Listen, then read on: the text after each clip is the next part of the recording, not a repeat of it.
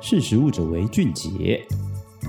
二零二一实创奖，时移世易，以万变应万变。活动征件报名即日起至十月十八日止。从事食品产业的你，快来挑战！活动详情请搜寻二零二一实创奖。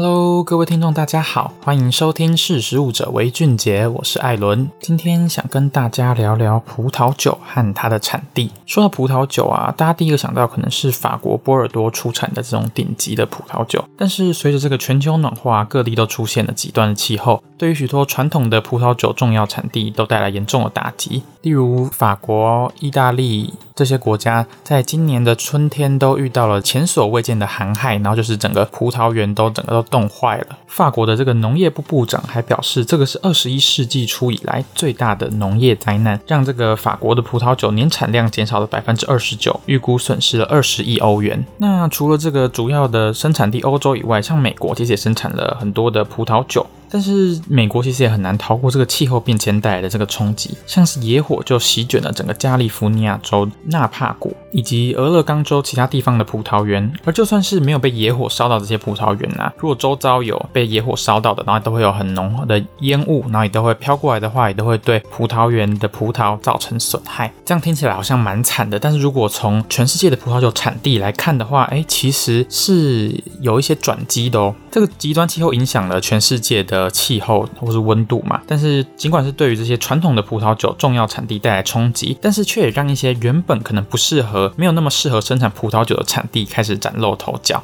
就像是美国最大葡萄酒零售商标准葡萄酒集团的创办人兼执行长帕克所说，气温的上升确实伤害了一些酿酒商。但在一些葡萄酒的产地，高温不一定是坏事。然后他有举例说，哎，其实像原本本来就很盛产葡萄酒的波尔多，在这个高温的生产过程，让这个葡萄酒的风味更浓郁。然后他让这边的这个葡萄酒的需求是日益的增加。然后他表示，这样的盛况其实过去很少出现的，有时候可能每十年只出现有一年的温度是比较高的。但在过去十年里面，因为这个气候变迁的关系，当地的气温都一直在上升，然后所以不少年份的葡萄酒都被很多人所喜爱。然后像刚刚讲到的，就是虽然传统优良产地受挫，但是其他地方也开始崭露头角。嗯，像那刚刚那一位这个帕克他也说到啊，就是其实我们的历史上被忽略的地区，现在生产出了一些优质的葡萄酒，像是英国啊、纽西兰或者是奥地利这些国家产的葡萄酒，可能以前都是处在这个边缘地位，就是大家可能不会想说要特别去买这些地方的酒，但他们现在就因为这个气候变迁关系，正在生产出一些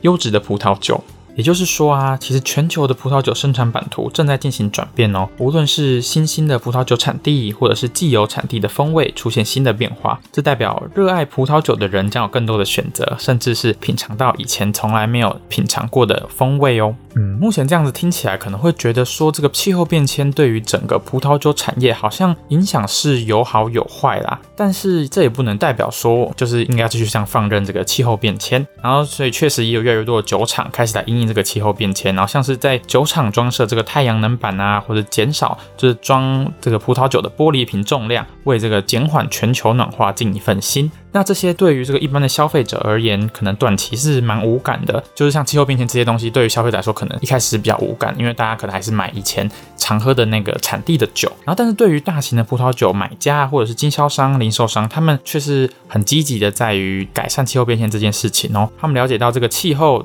嗯，因为他们比起一般的消费者来说，他们更了解气候对于葡萄酒的重要性。毕竟葡萄酒就是当地或是该年度当地风土的那个保存，所以这个气候对气候来说当然是非常的敏感。对于这些大型的收购者或是大型的买家而言，这个去了解气候变迁或者是接受这个可能会因此上升的成本，他们都是很乐于接受的。对于就是可能一直都有在喝葡萄酒的，就是爱好者而言。可能短时间内是不会感受到太大的变化，因为毕竟葡萄酒都需要酿酒，然后可能你是到明年后年，可能是在更久之后，你才会感觉到就是真的，诶，葡萄酒产地在变，或是这些酒的风味在改变，所以到时候也不用太惊讶，因为可能原本这个自己喜欢的产地的酒味道变了，可能变得自己没那么喜欢了，但相反的，其他地方的可能原本没那么喜欢的产地出来的葡萄酒也会出现一些改变，说不定你可以去试试看，然后就刚好会是就找到一个你喜欢的产地。好，谢谢你收听，识食物者为俊杰。我们今天就讨论到这边。对，另外再补充一下，就是想要参加实创奖或者想报名的，都可以到官网去找到相关的资料。因为报名时间快要截止了，到十月十八日，那就赶快去官网里面报名吧。我是艾伦，我们下次见，拜拜。